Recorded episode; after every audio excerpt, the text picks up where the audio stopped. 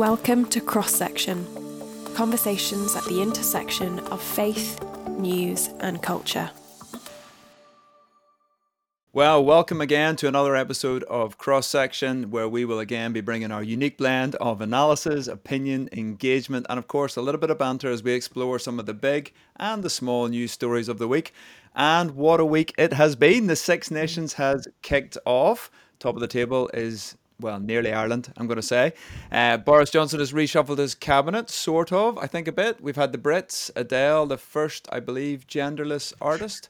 What stuck out for you guys in the stories this well, week? I, I felt uh, very out of touch with contemporary music culture, uh, hearing what happened at the Brits. Um, Leonard Cohen being slightly more my cup of tea than Adele. Um, I don't think he ever won any Brit Awards in his time. And apparently, Adele's not actually a genderless artist. She just won the genderless award for the he best. very artist. quick to affirm that she was happy to receive it as a female artist, which was interesting. But yeah, she is not genderless. The only thing, um, the only thing that kicked off this week was not just a Six Nations. However, we did have a cat being kicked off somewhere, which leads me to ask you, Mr. Linus, as a cat owner, have you ever? This is a safe place. Have you ever been tempted to subject your cat to that sort of treatment? Uh, no- not definitely not that level. I have two cats, in fact, Smokey and Jemima, um, who, who definitely test my patience from time to time. But it was a pretty shocking uh, video, the footballer video you're referring to, isn't it? Who's uh, belatedly been cancelled or reprimanded and fined, and might not be allowed to go back to France. He might end up in prison or something under French law. Yeah, I've seen that. He could be subject to a sentence, a custodial sentence there. Um, and he's been fined 250k, which I mean, like on some level, how cool would it be to have enough money to be fined 250k? But deplorable that he did what he did, undoubtedly. Or it's two weeks' wages, is that right? yes, indeed, it is. Obviously, chicken Yeah. change to what we make here, but for a footballer called Zouma, who most of us actually don't really know anything about. It turns out. So, but we put out a poll. Uh, we were on social media again, on Twitter and on Instagram. We were talking about some of the stories we were looking to cover.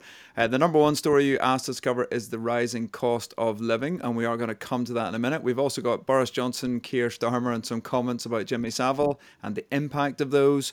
Uh, we've got the uh, Gillian Keegan, uh, the MP, and uh, her positive test and how you how you deal with that. And we've also got the the Jimmy Carr joke. Uh, that joke, and uh, we'll come to that at the very end and some of the kind of engagement around that, and Steve Colbert, another comedian, and his engagement around faith and culture. But we kind of open up, I guess, back to the the big story, the rising cost of living story. Has it impacted you guys yet? Well, I, I'm I'm not on 125,000 a week, so uh, while not as much as it is impacting some people, the idea that gas bills are going to be going up by 60 or 70 pounds a month, yeah, you start looking at your bank account and thinking that's gonna that's that's more money coming out. That's 700 pounds extra a year for the average household. It's it is a, it's a, it's going to be a challenge. It is, it's a big story. I mean, it, it's we've got food prices going up, we've got energy prices going up. Uh, there's all sorts of reasons for all these things, and then we've got the government doing essentially a loan, a rebate on energy. It's going to give you 200 quid up front, then it's going to claim it back over the next five years, which doesn't sound like a fantastic deal. It might be help in the short term, but essentially it's a glorified loan, and you've got some serious uh, implications, I think, for everybody at the minute. I mean, yeah, I'm certainly not a fan of my heating bill going up any higher than it currently has done. And yet, I don't need to consider whether putting on the heater any longer will deprive me of food. And families across the country are needing to think that through, which is quite a sobering thing for us to think about. And certainly, worth pondering how can we as a church step in. And churches across the country are already doing phenomenal work of providing support and care and food where that's been people have been failed by various systems.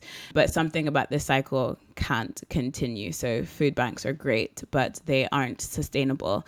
What does it look like for us to more sustainably take care of the least and the lost and the lowliest across the country? And uh, the food poverty campaigner Jack Monroe uh, got into the news uh, recently for saying that the headline rate of inflation, which was listed at I think 5.4%, actually vastly underestimates the impact of inflation for people who are on the poorest end of society because the basket of goods isn't an accurate representation of that. And you have other things like the reduction of products in some of the basics range from supermarkets, uh, shrinkflation when the same price is being charged for smaller packages. And that's actually uh, uh, sparked some quite positive steps. Asda have said that they will increase the number of goods that are in their basics range. Uh, the ONS have said that they will look at the basket of goods that are being used to calculate inflation. So we have a better grasp of what actually is the impact of rising costs on those people who will be feeling it most closely. But I think it's worth saying we, we had a bit of discussion even about this very story being on the show because part of it was look, it is the big story. It's impacting everybody at every level. This has a significant impact. Um, but there's also this question like, what can we say? What can we do about it? It feels unfair. It feels like an injustice. There are firms at the top end, the kind of BPs of this world, who are making huge profits. The supermarkets are also making profits, and yet we seem like we're caught in the middle of all this.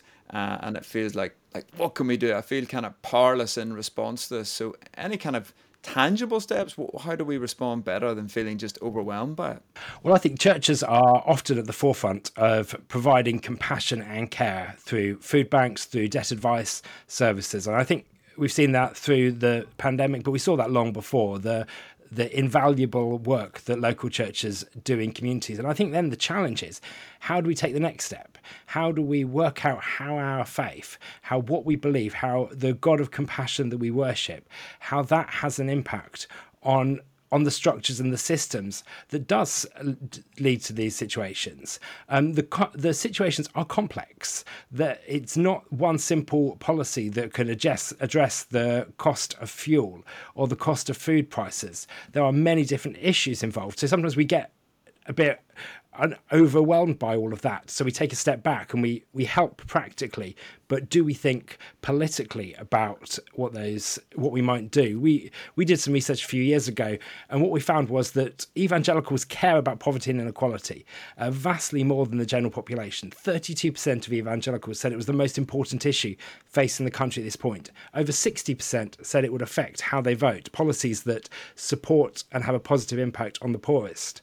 So evangelical Christians do care about many of these issues, and it does affect how they vote but often it affects different things. It's not just a simple uh, one size fits all answer. Uh, different Christians will have different approaches to what policies and what mechanisms can help address poverty. And that then can be a, a cause of either silence or division. Yeah. And even though we feel powerless, people say that we want to talk about it. And sometimes it's just creating that space to explore some of the problems behind. And um, mm. the reality is what's going on in Ukraine and Russia's having a drive on something. The cost of shipping containers has gone up. The cost of sugar, I heard this morning, is up like 33%. There are knock on effects across commodity markets and then the retail end of the oil and gas, like the, the electricity gets delivered to our home, those those firms are going bust. We hear that all the time in the news. So there, it is a complex situation, and again, it can feel overwhelming. And part of it is just to be able to share and to talk about it and the realities of the implications of it for all of us.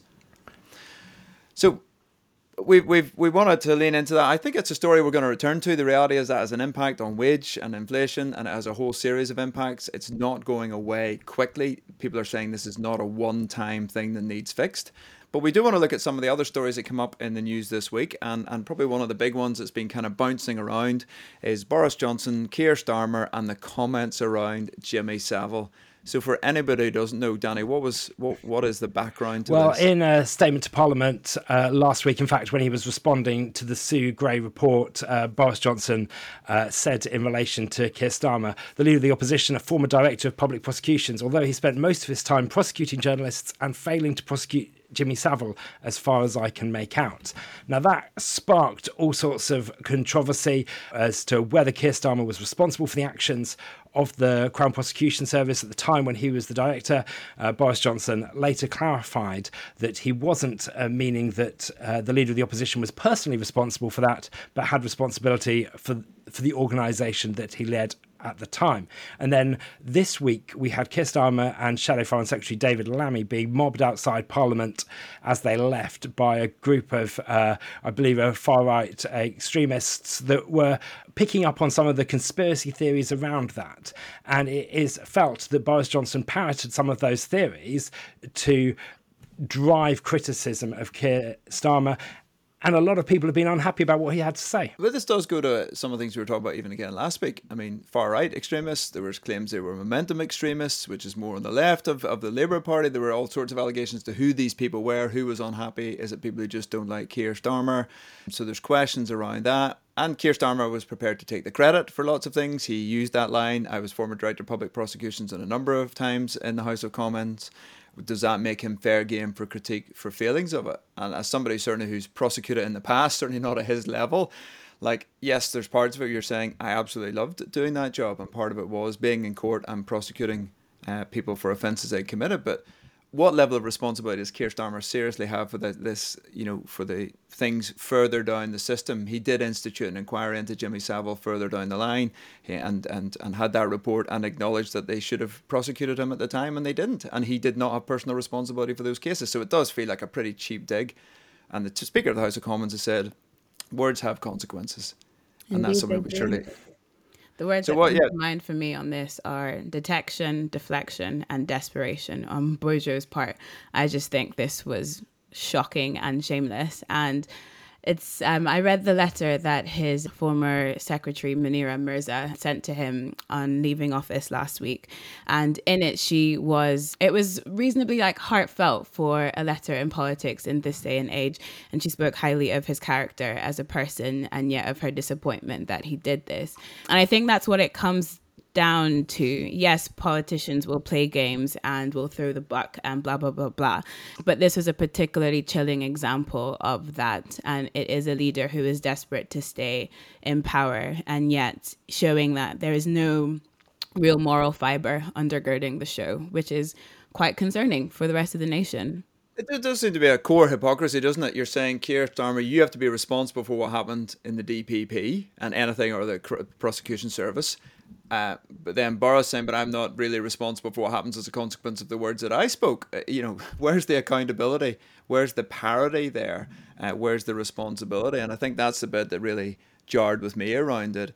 Um, you know, Jimmy Savile should absolutely have been prosecuted, and it's a tragedy, tragedy that he wasn't. And Women's Hour were picking up with victims this week about how they're re-traumatized by this story kind of being picked up and used as a tool, and we need to not forget the victims in the moment.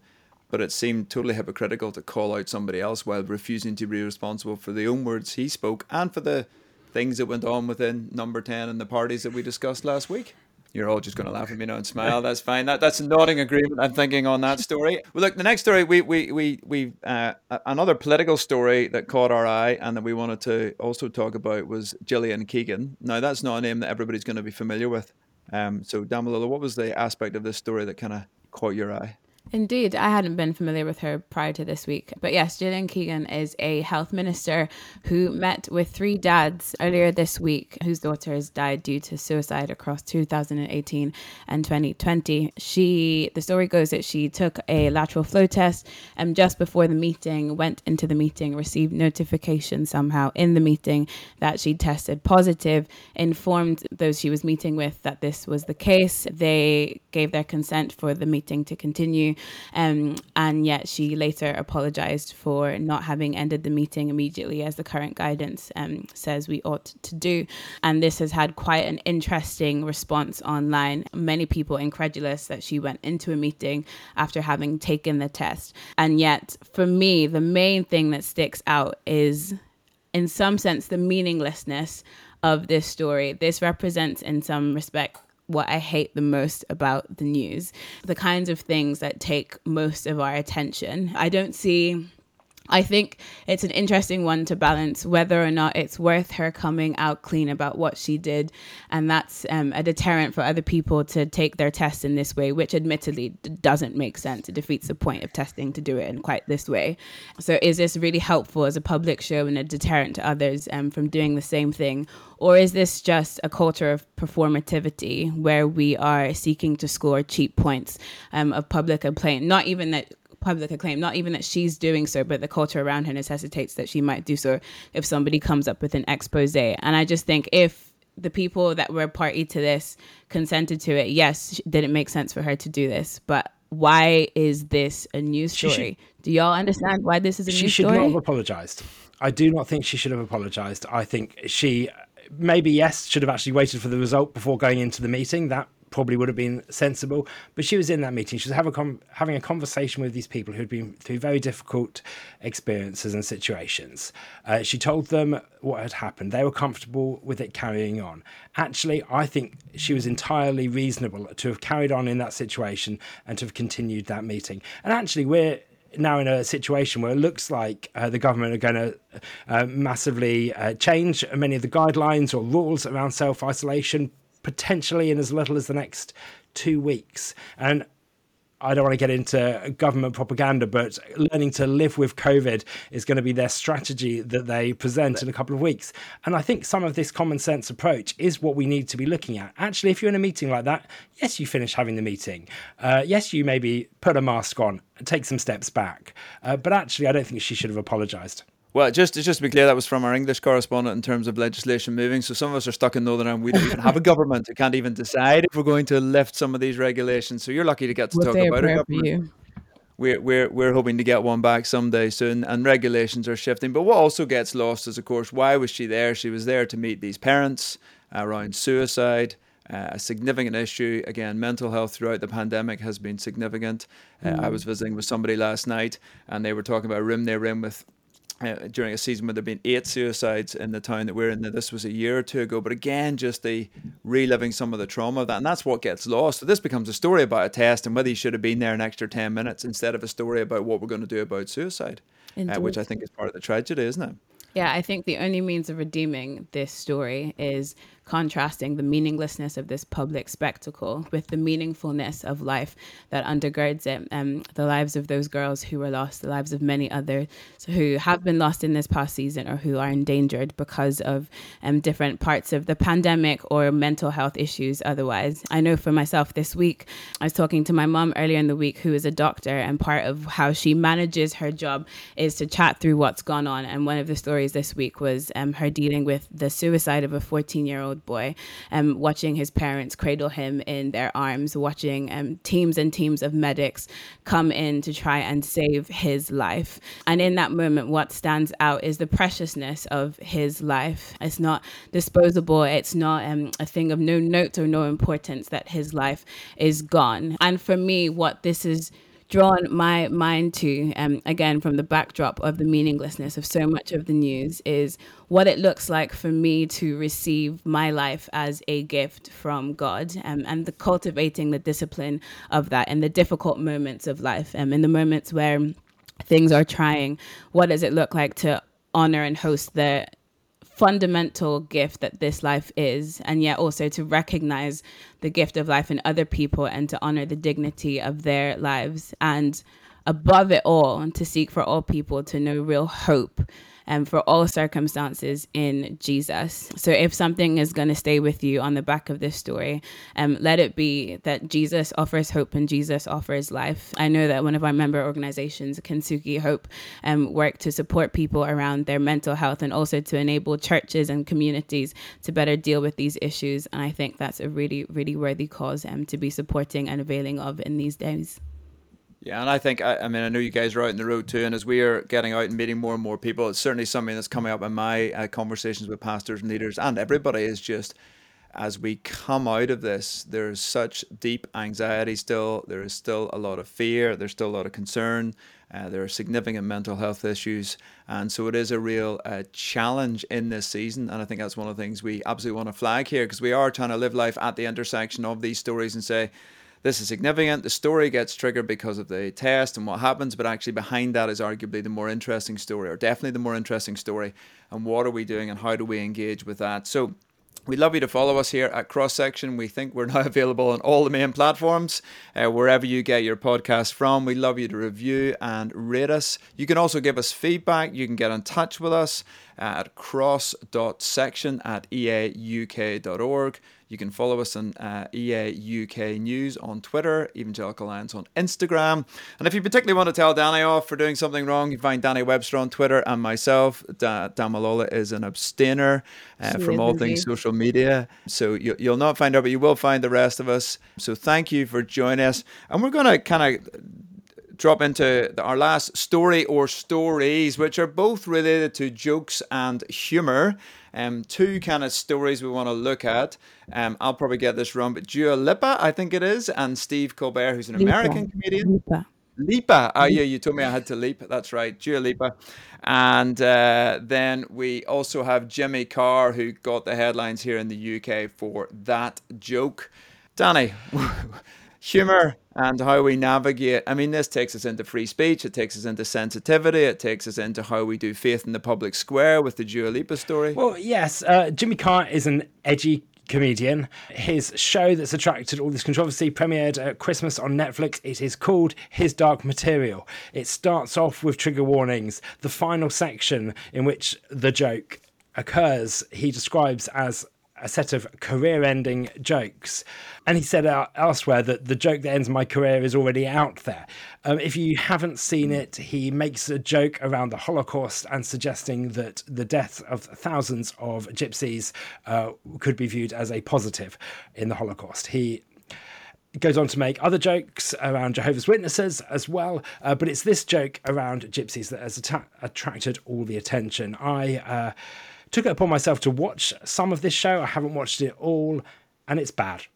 Like, I, I am not going to support or encourage anyone to uh, watch this show, particularly not on a family friendly podcast such as this. I cannot repeat most of the jokes. I wouldn't want to, I couldn't deliver them in his style.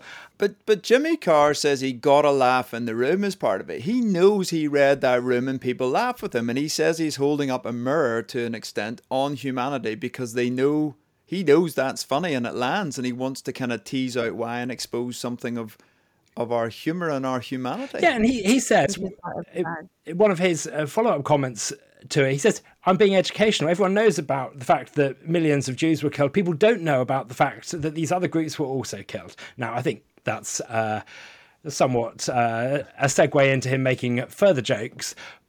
But that there is this question of does comedy give you a free pass to say utterly outrageous things? Damilola, would you would you like to defend Jimmy Carr on the educational defense?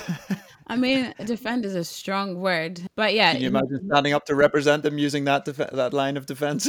LOL. Um, I'd hopefully do a slightly better job. But when it comes to yeah, what comedy is and what should be allowed, there is the fact that it gets a laugh. There's also the fact that people have as it were, I've heard people refer to it as some sort of contract that being in that room and in that setting, you're delivering a, a, whole piece from beginning to end and people have a certain expectation of what they're going to get and to some extent there's an element of context to it. So the follow-up comment around people not knowing about the number of gypsies who were targeted in the holocaust and whatnot and what you miss online and in little snippets being taken is that overall context and that as it were a mild social contract um, between comedian and audience in that setting. As to whether comedy gives you a free pass to say whatever um yes, no. I think people are free to have really poor taste and to pay money to go to an event where people where comments are made in really poor taste.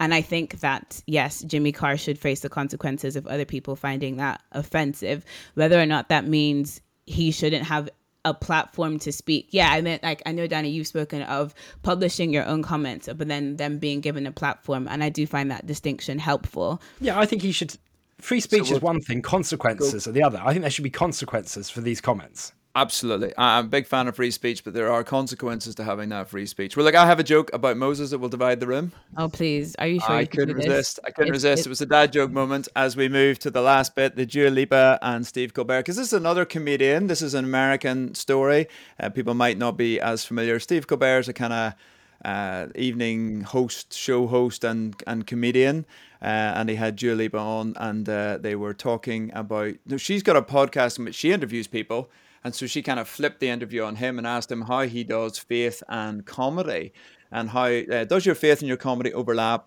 and does one ever win out?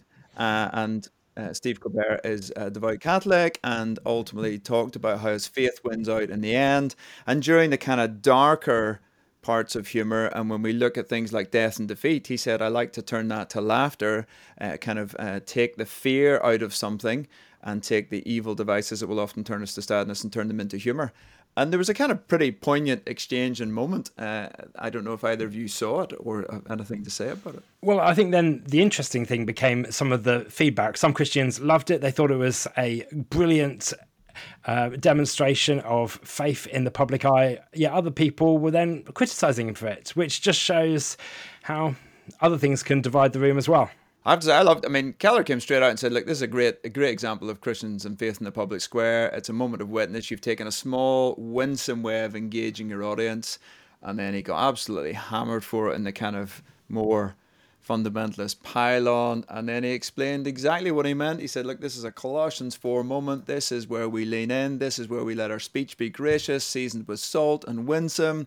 You pick up on the proverbs, the proverbs, the proverbs.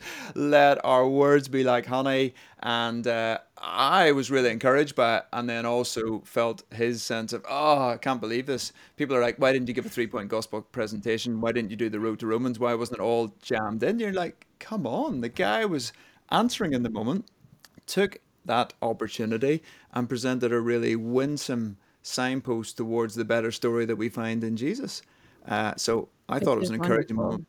I I guess I'm like slightly less optimistic about it, if that's the word. More, less. I, I totally back him for taking the opportunity. And as I seek to encourage people to share P- Jesus in their lives, that's like a really good example of how to do that organically. And yet it does then ask the question of like, what kind of life backs up the message that you've just shared? So when people then think of other jokes that um, Stephen Colbert has made on his show or ways in which he has, yeah, drawn attention to people, um, those things cast a bit of a shadow on that what was a beautiful and profound moment. So I guess ultimately there's an encouragement for all of us to take opportunities like that to make Jesus known, to share our faith in ways that are organic, and yet also to consider the life, the backdrop to which these comments um, are coming. Um, are these two things joining together in a way that is helpful and will ultimately draw people to closer to Jesus, or are my words jarring with my life to the point that this is not helpful at all? Wonderful. Well, look, what we're always trying to do in this podcast and cross section is to draw us right into that intersection point and see the ways in which we can take some of the news stories, some of the things that we're reading, some of the stories that are coming up on our social media feeds, and look at ways in which we can understand the more positive intersection. How do we bring Jesus right into the heart of the public square where he already is? How do we find him there? How do we articulate that better? How do we bring language around that? Um, so, in this moment, hopefully, we've tried to do that in terms of words do matter. It's the old phrase, sticks and stones may break my bones, but words will never hurt me. That's not a biblical idea. The Bible tells again and again that words are incredibly powerful. God spoke this world into being. God spoke and it was, and we're told again and again and again of the power and danger of the tongue on the negative side, but also its power to soothe and to encourage on the positive side. And so, our encouragement to you as we try and navigate this too is how do we bring that uh, positive gospel, kingdom orientated speech right into the heart of the public square? Thank you to Damilola and Danny for joining me in this conversation. Our thanks again to Joe Evans, who is our producer, Chris Ringland, who does all the post production, Tim Coyce for tech support. But any mistakes and problems are all us, but those guys have helped us make this show what it is. One last time, rate, review if you can. Please share us on social media. Do let us know any feedback if we can make the show better. And loved having you on board for the journey. Be blessed. Cross section. Conversations at the intersection of faith, news, and culture.